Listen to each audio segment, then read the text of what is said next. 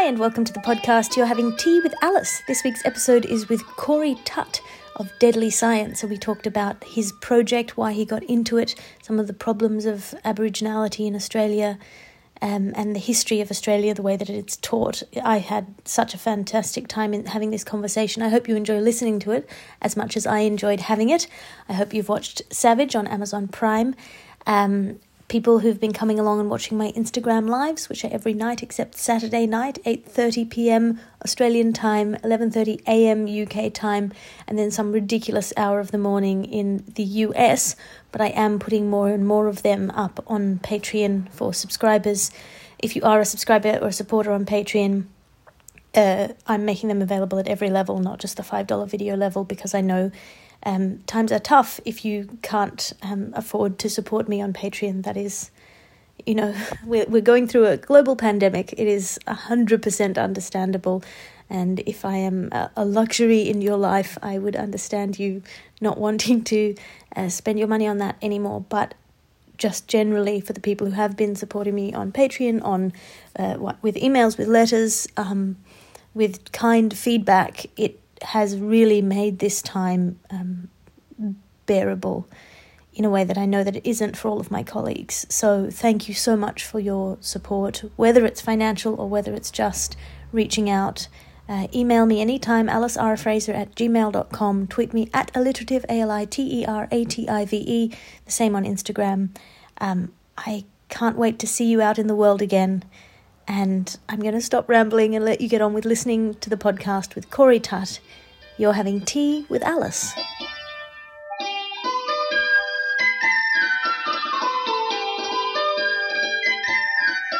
Hello, welcome to Tea with Alice. Who are you and what are you drinking? Uh, my name is Corey Tutt. I am the founder of Deadly Science and I am drinking some Moccona Gold, which is coffee. Oh, it's instant. That is coffee.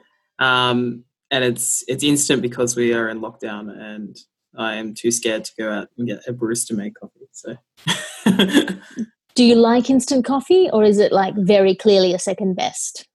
Oh, look, it's um, you know, beggars can't be choosers. the only coffee I've ever really been able to drink was when I was a kid in Burma, now Myanmar, um, and there was this stuff that was called three in one we would have with our breakfast and it was uh, basically a third coffee powder a third powdered milk and a third sugar. Oh wow. It so, just came in this packet and it was just so milky and so sweet. I should Other tell you the story of how i drank came to drink coffee and as much coffee as i do now. Um, yes. so when i was 16 i left school and became a zookeeper as you all do. Um, it's completely normal. Um, and I quickly, um, the days were really long, but you quickly formed a routine, which was um, morning coffee, morning tea coffee, lunchtime coffee. Um, and that, that came routine. Um, and the coffee we had there was um, substandard rations, which was um, Nescafe, and it wasn't gold. It was, um, you know, budget hotel stuff. And um, later, I became an alpaca shearer, and again, it was so regimented. um, 6 a.m. start, coffee, 10 a.m. morning tea, lunchtime coffee. Um, and then I didn't think we had enough alpacas to warrant a full time shearing position. We have 250,000 in Australia. Um, wow. and, and that was as of five years ago. Um, and we have two different types of alpacas. We have huacayas, which are the woolly ones that everyone's used to seeing, and then you've got these cool Suri alpacas, um, Suri like your iPhone, um, but and they have dreadlocks. So they um, their fleece takes a lot longer to grow. Um, and no one they, told them that that's culturally insensitive these days. Oh, yes, it's very culturally insensitive. Um, and they they also um, so what they do is they let their fleece grow for three years before they actually shear them. And they look really cool. So if um, your listeners at home listen, uh, look up Peruvian alpaca, they will see this really long dreadlocked alpaca with these hair ties. Um, cool. So they invented the man bun. That's pretty amazing. So you said you're the founder of Deadly Science. Do you want to explain that a bit before we get into the uncertain part of this podcast? Yeah, so I'm a Kamilaroi man. Um, I've got Aboriginal heritage, and I started Deadly Science because, um, you know, when we think of Aboriginal kids, we don't necessarily think, oh, they love science or, you know, um, they love learning. We think of sports stars, we think of artists, we don't really think of scientists. And um, I'm someone that's worked in the animal industry and in the science industry for many years, but I'd never really met any other Aboriginal scientists. I met the odd one here and there, but were so few and far between, which didn't make sense to me because we are the first scientists. Um, if you think of the world's first fish traps, you think how we we managed the land um, in such a way it wasn't a mistake. This was trial and error, experimenting, um, and for the tens of thousands of years at that. Yeah, and we didn't get taught this at school. We got taught that um, Captain Cook and his merry men came and rescued our our people, um, but it, it, it really wasn't the truth at all. We we'd actually learned how to manage the land. Um, I alluded to the world's first fish traps, and just to give your listeners an idea of how a fish trap works, especially the first ones ever created. Um, if you've got an ocean pool and you're at the high tide, a lot of sea creatures get stuck in your ocean pool, and it's the same sort of system. So building a wall, um, and the, basically the high tide comes over, um, and when the tide goes out, all the fish and crabs and stuff get stuck inside the trap. Um, but that that takes experimenting. Um, you don't work that out unless you trial that, um, and that was something that we did for thousands of years. Yeah, that's really interesting. So you started this project, which is an outreach project, or? Um, yeah. So basically, I started talking to um, to Mob in Redfern, and this is part of the AIME program, Australian Indigenous Mentoring Experience. And I was talking to Aboriginal kids, and we'd talk about space stations and um, all these different cool things that are, are science. You know, um, glow in the dark mice for medical research, how that happens, and they, these kids were just enthralled by um, science and how simple I could put it. Um, and they never really saw themselves in that that footnote. Um, so it was like it was really interesting because we would have these career days, and there'd be army, there'd be sport, there'd be art, but there was no science, which didn't make sense. Um, you know, why was it that we were not encouraging Aboriginal and Torres Strait Islander kids to take up science? It didn't make sense to me at all. So I um, ended up Googling most remote schools in Australia, and I found schools with 15 books in their whole school.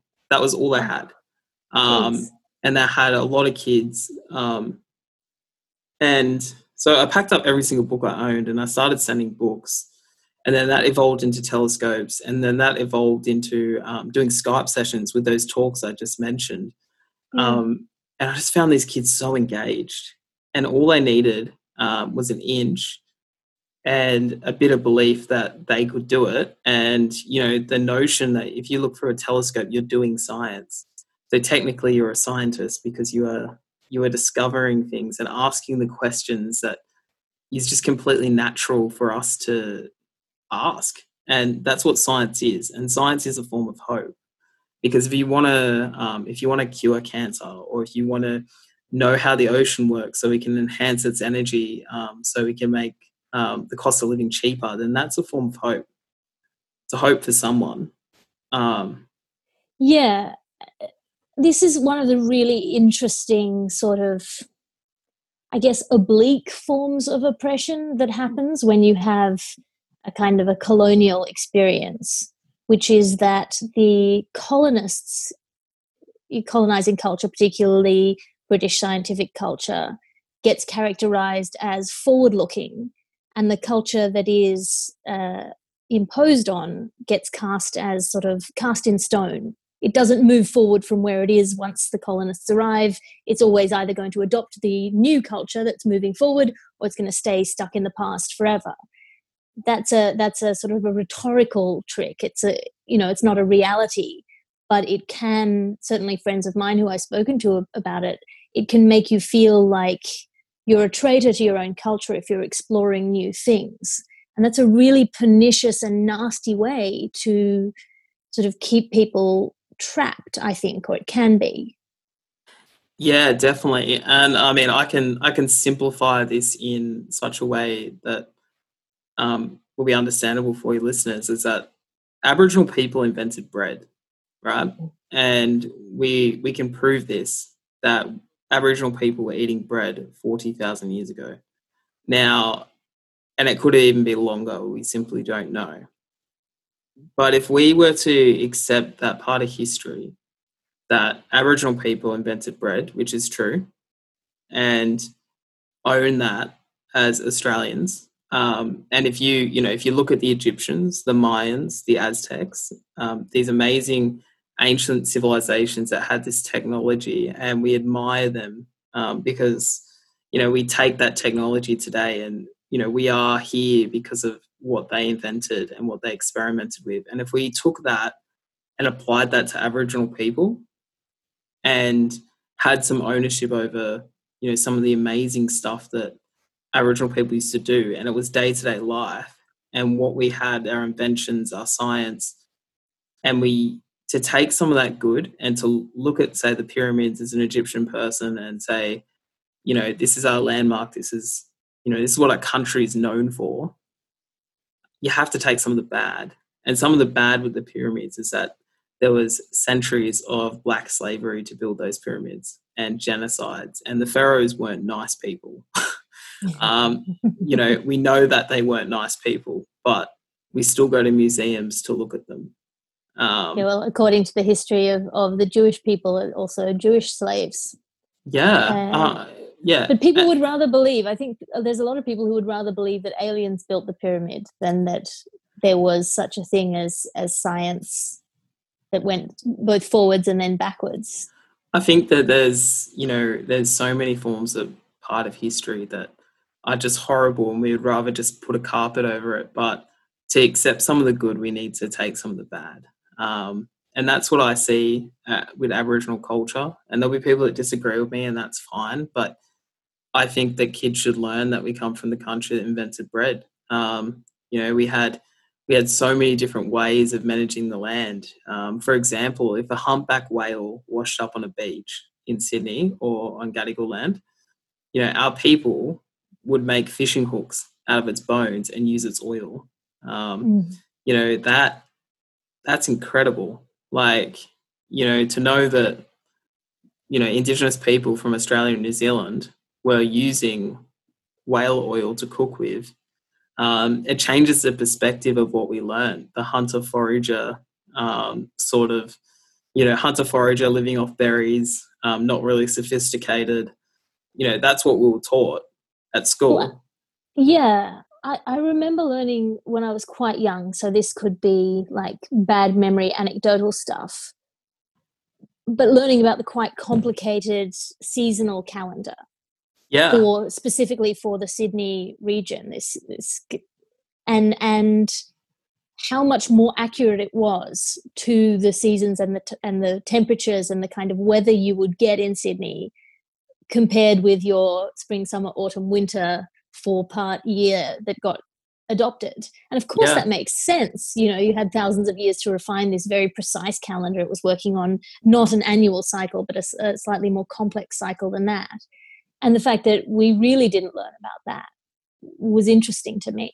Yeah i mean we had a civilization in this country that used astronomy to predict the weather and um, used astronomy as a calendar for hunting as well. If you look at the dark emu constellation um, which is famous in aboriginal um, culture is that you know we read that constellation depending on what season it was to work out when to harvest emu eggs. Um, you know there's the there's that but there's also um, you know the notion that like we have in um, up north we have the wet and the dry season and aboriginal communities can predict when that's going to happen. Um, if it comes early if it comes late and they can they can do it with such accuracy but that's not the only thing um, we had some researchers um, from the university of sydney go up and try and catch some bilbies and they had all the bells and whistles and they tested it um, between Aboriginal local rangers and these researchers that had, you know, almost infinite technology um, to mm. find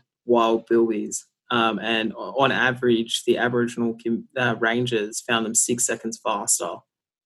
Than um, those with the radars and the electric collars and all that. So that can tell you a bit of something about knowing the land. Um, and it's it's communication that's um, and unfortunately, it's a lot of it's verbalized, but it's passed down from generation to generation. And you know, when we when we do really, you know, when we do things like take Aboriginal kids away from their culture, they learn they they learn different behaviors, but they also miss that key part of exchanging of knowledge. Um, so a lot of our languages are actually under threat. Um, you know, we had 200 countries in Australia, and got to fit the whole of Europe into Australia with all the Aboriginal countries, and we've only got 27 languages left um, out of that, which is horrendous. Like, um, you know, and these sort of things have happened around the world. Like, you look at the Indian, um, Canadian, the Aboriginal Canadian um, people; they've they've pretty much lost their whole culture. But we're we are lucky in Australia that we still have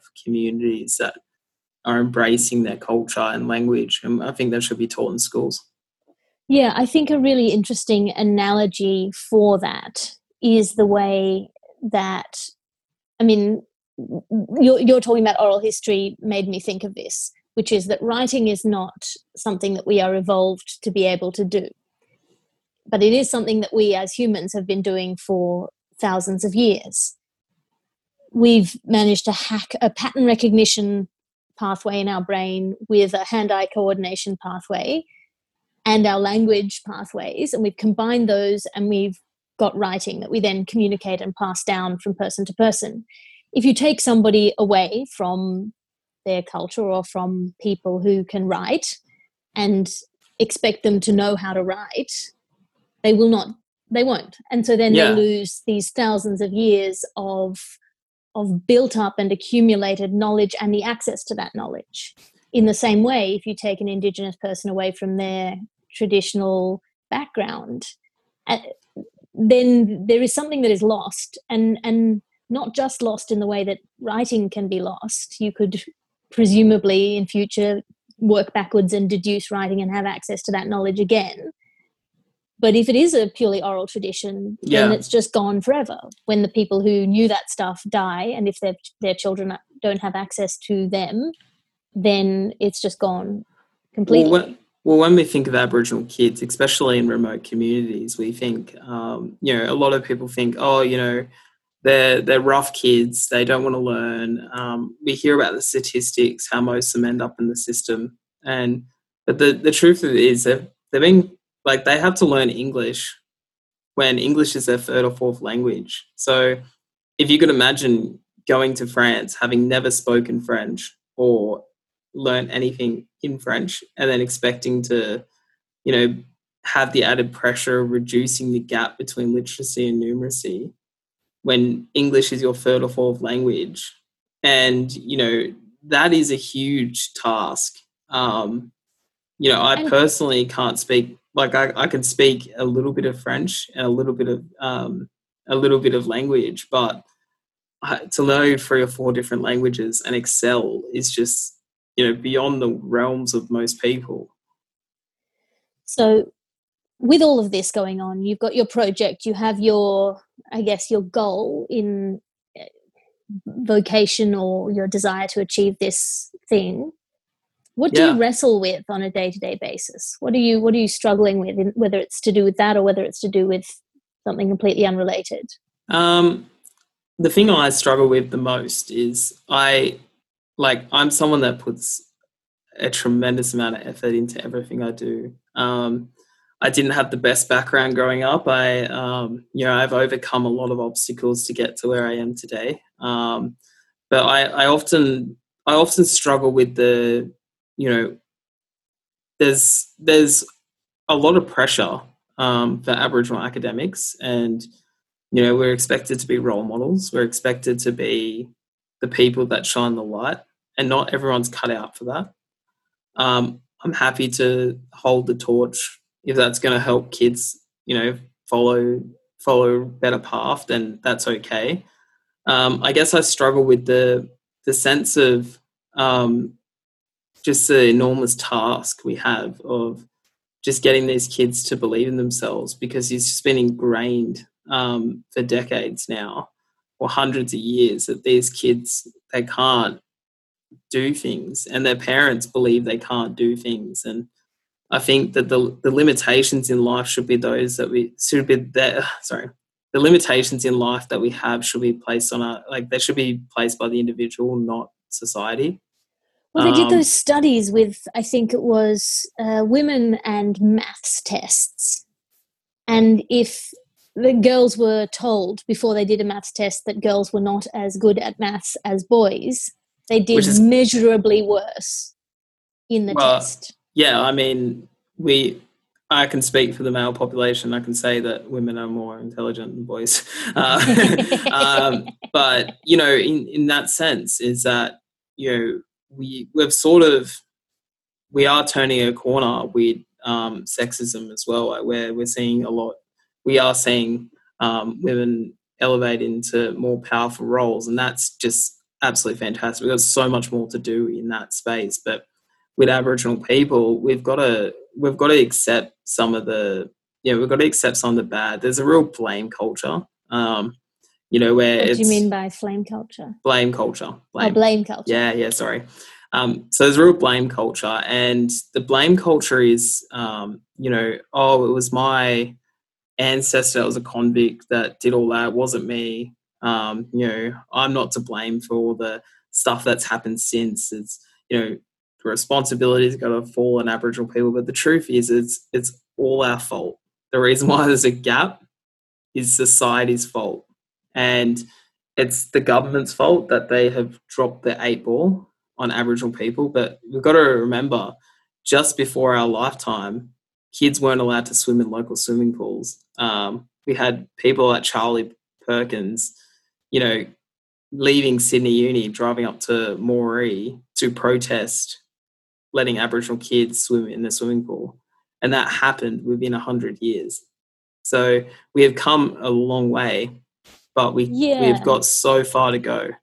One of the things that sort of strikes me about here's here's a I'm going to draw a kind of a long bow and go for a little bit of a long walk here, but come with me if you will. Um, one of the, the problems that I have with feminism as a movement is that in order to, and again, this kind of comes back to rhetoric, which is my area of interest in order to present um, access to male spaces by women as a viable option, it was presented as just that access to existing things that you were allowed into this boys' club. And that's an easier sell. It's not an easy sell, but it's an easier sell than let's fundamentally change the boys' club. So the sales pitch was let women in, not restructure things so that women are given value in different ways and, and people are given value in different ways and society uh, attributes value in different ways. We're not going to change anything you're just going to let women in the door. Yeah. And yeah. i think that does a disservice to the broad complexity of the human experience. And i think it's a, a very similar thing with with aboriginality or general uh, sort of racial politics, the idea is give people access to white spaces. Don't change anything. Rather than rather than sort of opening everything up, it's it's this one door that you can go in. You're allowed yeah. to be successful if you mimic white success or you have the same values as white people or you you know you buy into capitalism you buy into the patriarchy you buy into the structure for me it doesn't matter that there's a lady running yahoo if yahoo yeah. is still engaging in corrupt business practices and trying to buy off politicians. Oh, I, I 100% agree. And I mean, the the problem is is that if you get too extreme with these views, you actually you create a larger gap between men and women. Um, and the same with Aboriginal people as well. If we decide that, you know, if we give a bunch of scholarships out to kids um, in community and we make life really good for them out of community, they're not going to return to their communities. And then the community doesn't get the benefit, and you can't expect community support if all their talented young people never return to community. Um, I think that there's there's so yeah, many this false dichotomy. Yeah. I think is really damaging. Yeah, and it's it's it's a really interesting space because, um, and you know, we're really lucky in this point of history that we have a number of young um, indigenous entrepreneurs. I don't hate that word entrepreneur, but yeah, um, you know that that are coming in and they're saying, you know, yes, we've we've got this, you know, education now and this bit of paper that says we can um, we can des- we can be a academic or something like that, but they're also um, including indigenous knowledges in that technology. Um, you know, Yeah. one that springs to mind is in Digitech. There are a bunch of great First Nations people that are designing technology to teach kids about culture. And you know, our culture developed over sixty-five thousand plus years. Um, we we developed stories, we develop technologies, you know, and we're continuing to develop today, um, despite all that's happened to us. There is people out there that are adapting our culture, the oldest living culture in the world, to be in modern day society. It's really exciting. yeah it, it is it is exciting and i think i i think for me the interesting thing when i say uh, the interesting problem and i mean that in the kind of the interesting puzzle is is how you move forward and adapt and change things in that combination of getting access to these power structures which are so important without sort of fitting yourself into those power structures without succumbing to the structural rhetoric of those power structures that you're only valuable for how high up in an organization you get for example Yeah. and, Uh, and i think that's the big problem of our times I think the you know the biggest change that I'm seeing at the moment is, um, especially in the last probably ten years, is that a lot more workplaces are doing acknowledgement to countries. Um, they're acknowledging the land they're on, and they're acknowledging the First Nations people of this country, um, and they're developing RAP plans as well, reconciliation reconciliation action plans. Um, but as a society as a whole, we need to probably start talking about a treaty. And we've been saying this for probably since, you know, the late 50s about a treaty act with our First Nations people. And, you know, for those at home, I guess, you know, when, when we think of a treaty, you know, it's, it's not all of a sudden that you're going to, you know, we're going to give every Aboriginal person $2 billion and, hmm. you know, land, your house is safe. It's just a ma- it's just a matter of acknowledging the first people in our constitution, which well and acknowledging that there was a war yeah, uh, it which was isn't absurd. actually part of the history we get taught in Yeah. schools. We don't get taught, even if we get taught the kind of the darker side of, of the massacres and all of that, it's always presented as sort of individual acts yeah, of cruelty or barbarism. It's never presented as a, a sort of a, a war with these different nations that existed. and and yeah, and like I think that there's an there's an argument that people bring up, and it's like, well, England won the war, and this is what they did to other countries, but it doesn't make it right. um, you know, it doesn't make it right. We know it's wrong. We wouldn't go into another country where we have recently with Afghanistan and Iraq, but we wouldn't go into another country and then all of a sudden just strip them of their identity and say you must conform and commit genocides. It just wouldn't happen today. Like, Well, this know- is one of the things that I, I think about sometimes. You know, uh, Scotland yes, specifically. So, Scottish male death rates are incredibly young. Scottish men die incredibly young, and that's attributed to like bad diet and no exercise. But you see, what happened in Scotland was not so very different to what happened in Australia. The flower of their youth was killed at Culloden. Their clan identity was destroyed. Their connection to the to the land was deliberately uh, separated. You had clan leaders selling the land out from under their own people yeah, uh, to, to turn it over for sheep because sheep was more productive at that time. And as a result, you have what I think could only really be characterized as an inherited trauma in that culture. There's a lot of violence and there's a lot of young uh, you know a lot of men dying young you know in their 50s and 60s and that isn't really discussed in part because i think you know the scottish people are sort of facially indistinguishable from many other british islands people. But if you think about that and you think about that kind of trauma that happened so relatively recently historically speaking i think it, it is for people who have these kind of embedded ideas about racial difference, I think it really highlights what actually happened and how easy it is to sort of gut people from their culture. Oh, definitely. And what we're seeing today is, um, you know, is secondary trauma um, for Aboriginal people as well. Like, I think that, you know, we've got kids growing up in poverty, but we've also got kids that are losing parents at 20, um, the, the parents' ages are 20 and 30 and young, really young.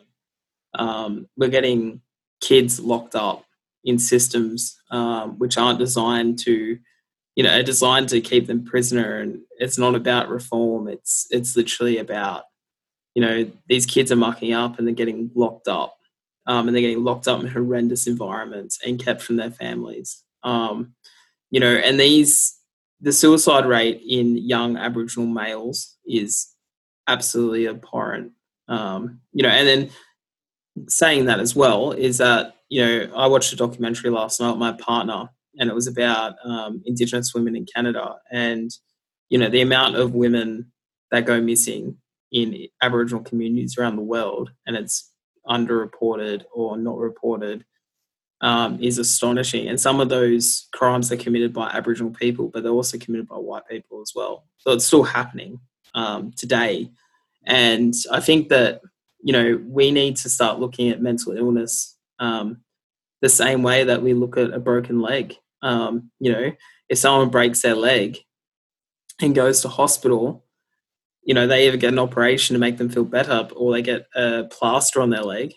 Obviously, we can't do operations for mental health, but we need to start considering that some of these issues that are for Aboriginal communities are uh, health conditions. They're the same. You need to treat them the same as the same as if someone had a physical injury because um, this trauma and um, generational trauma is really hard to overcome.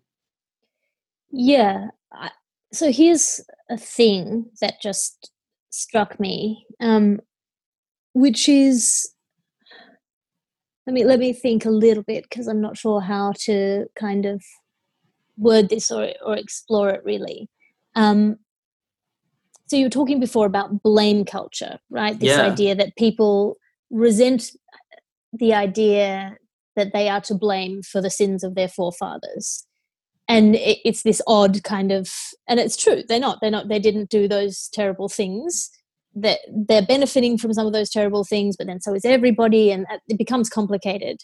But the the the path of the people who are suffering from those things they're still suffering from them even though the people who are descended from the people who committed those acts aren't yeah. committing those acts. So it's hard to kind of attribute blame. That's one part of this in my head. The other one is um, i think it was franklin Delano Roosevelt, possibly, possibly somebody else, maybe Frank. I feel like the name is Franklin. Anyway, uh, there's, there's a famous quote, and I'm not going to attribute it correctly because I can't remember who said it.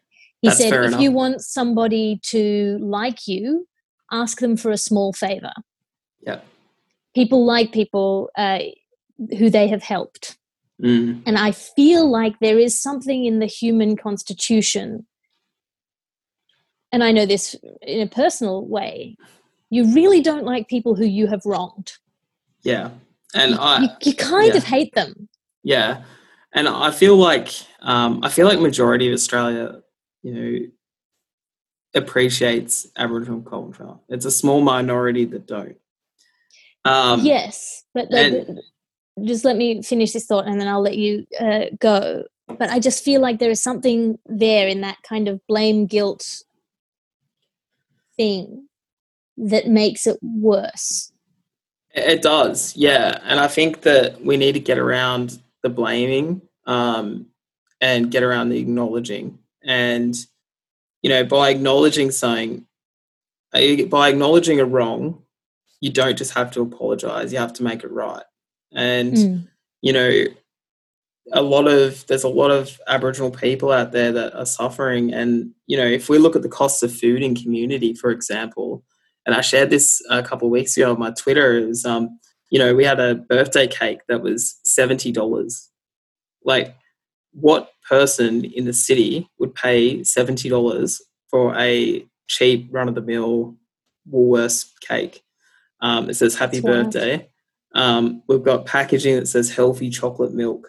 Um, knowing that knowing that Aboriginal people suffer from the highest rates of diabetes and um, preventable illness in Australia, this is what we've got in our communities. And you know, I was in a Woolworths in Yirrkala up in Arnhem Land, and I saw a single piece of celery selling for twenty three dollars and forty cents.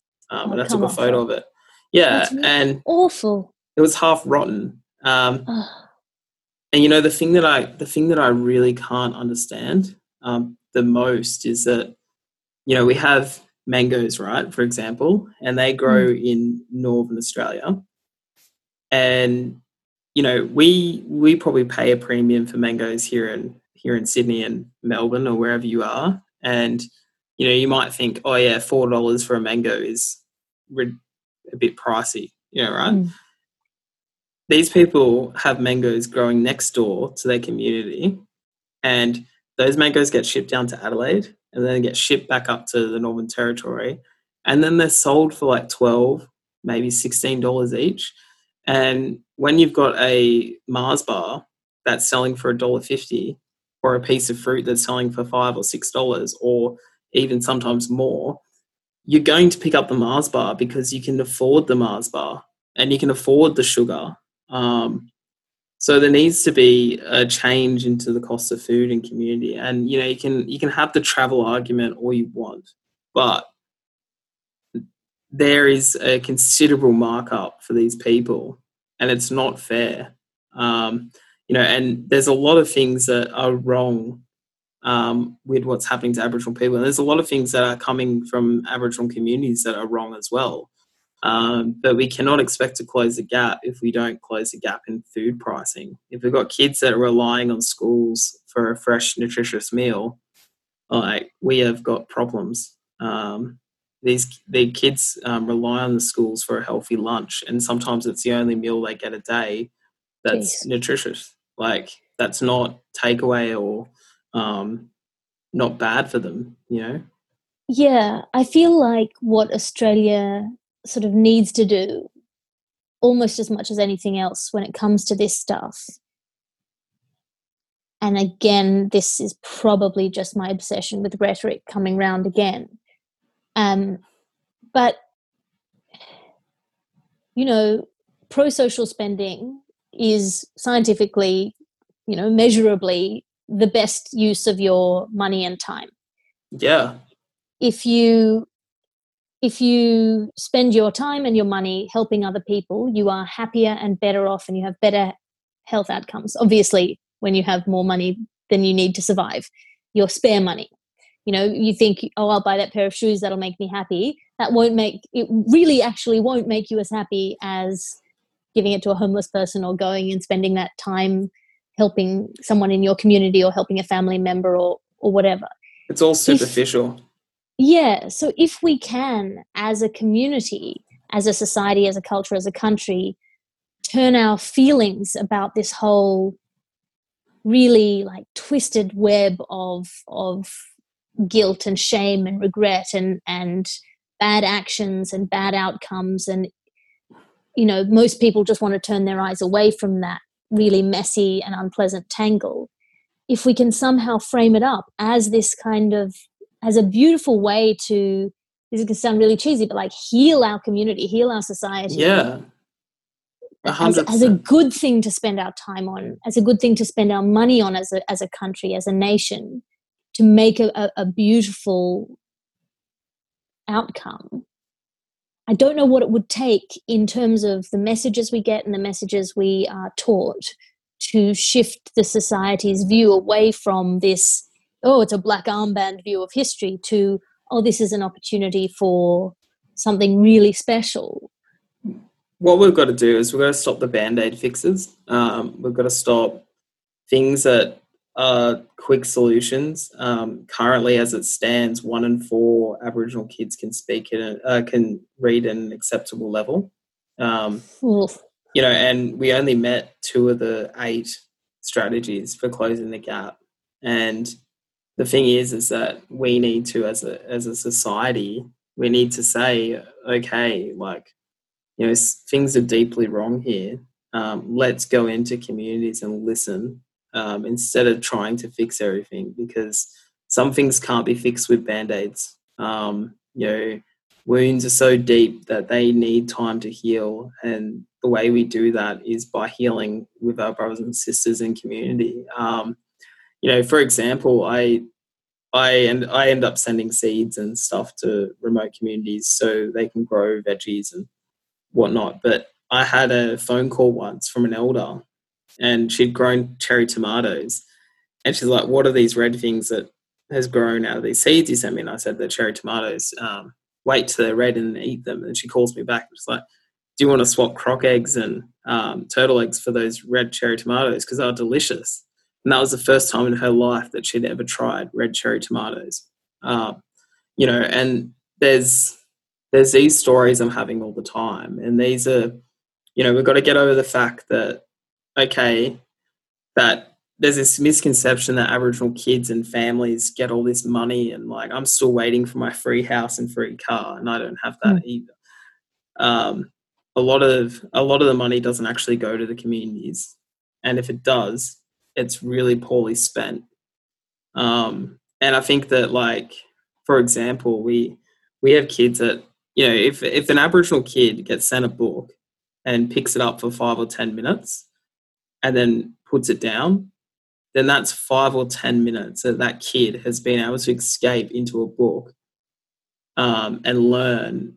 And that five or ten minutes is priceless because that's that's the kind of thing that's going to spark someone into maybe being an engineer or a doctor or you know that that moment of them reading that book they might find something that they really want to do um, or an interest. And we need to provide the kids the opportunity to find that. They may not find that. They they may head on a trajectory that they're destined to be on but we've got to give them a chance to get off that that route yeah you need a- access to opportunities and access to knowledge i think is you know one of the most important things you can give people. I would say the most important thing but then i would say that's probably slightly less important than celery that costs less yeah. than 25 bucks. But if you if, but if you got a book on engineering and greenhouses you might be able to invent something that makes that celery way cheaper. Um, yeah.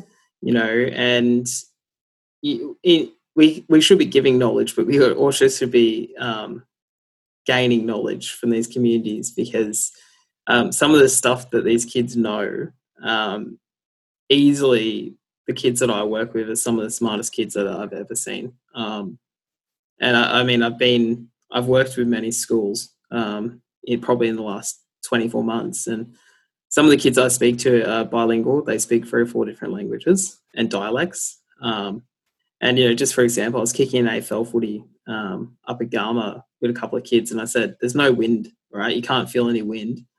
And I asked them, "I go, which way is the wind going?" And they were able to tell me above the surface tension of what we could feel, what way the wind was going. So they knew where to kick the footy.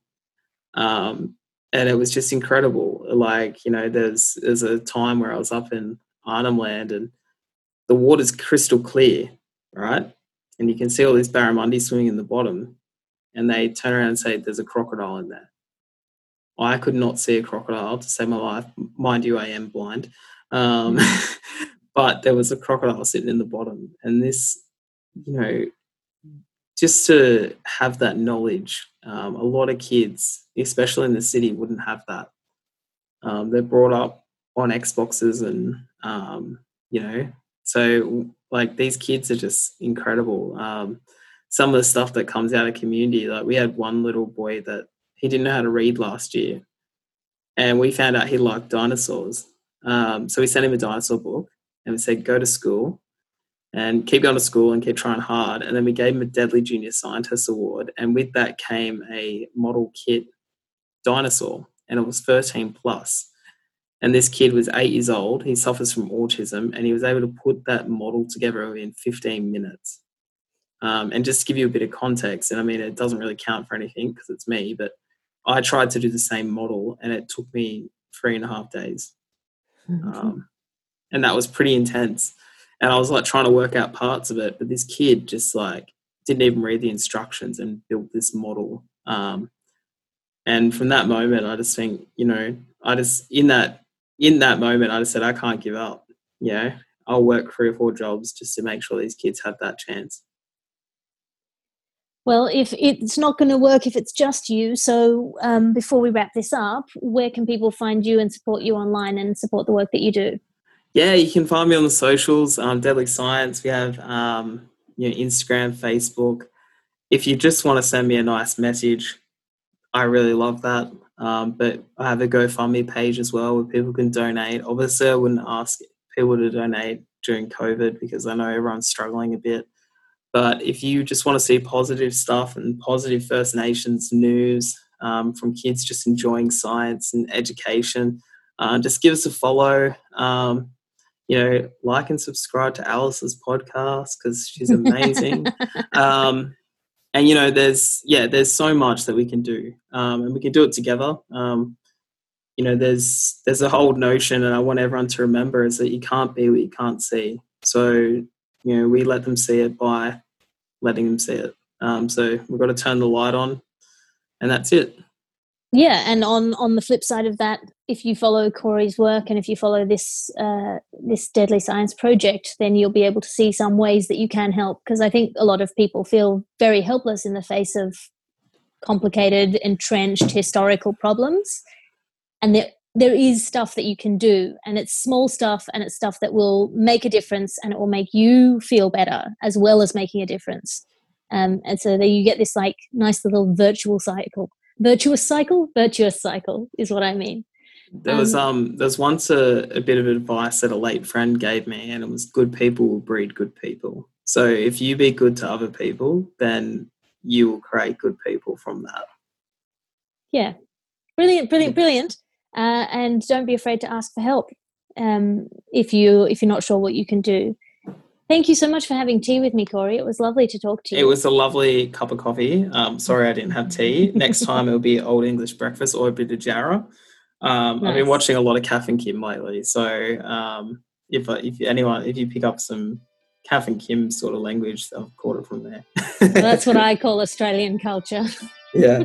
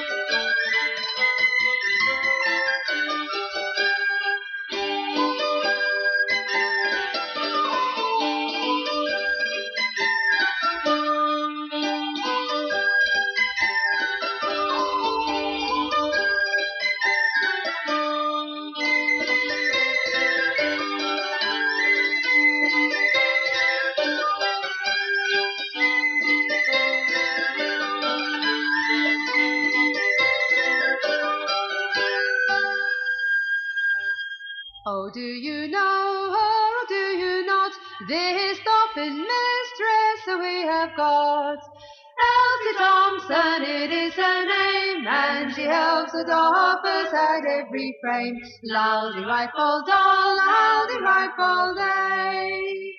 On Monday morning when she comes in, she hangs her coat on the highest pin.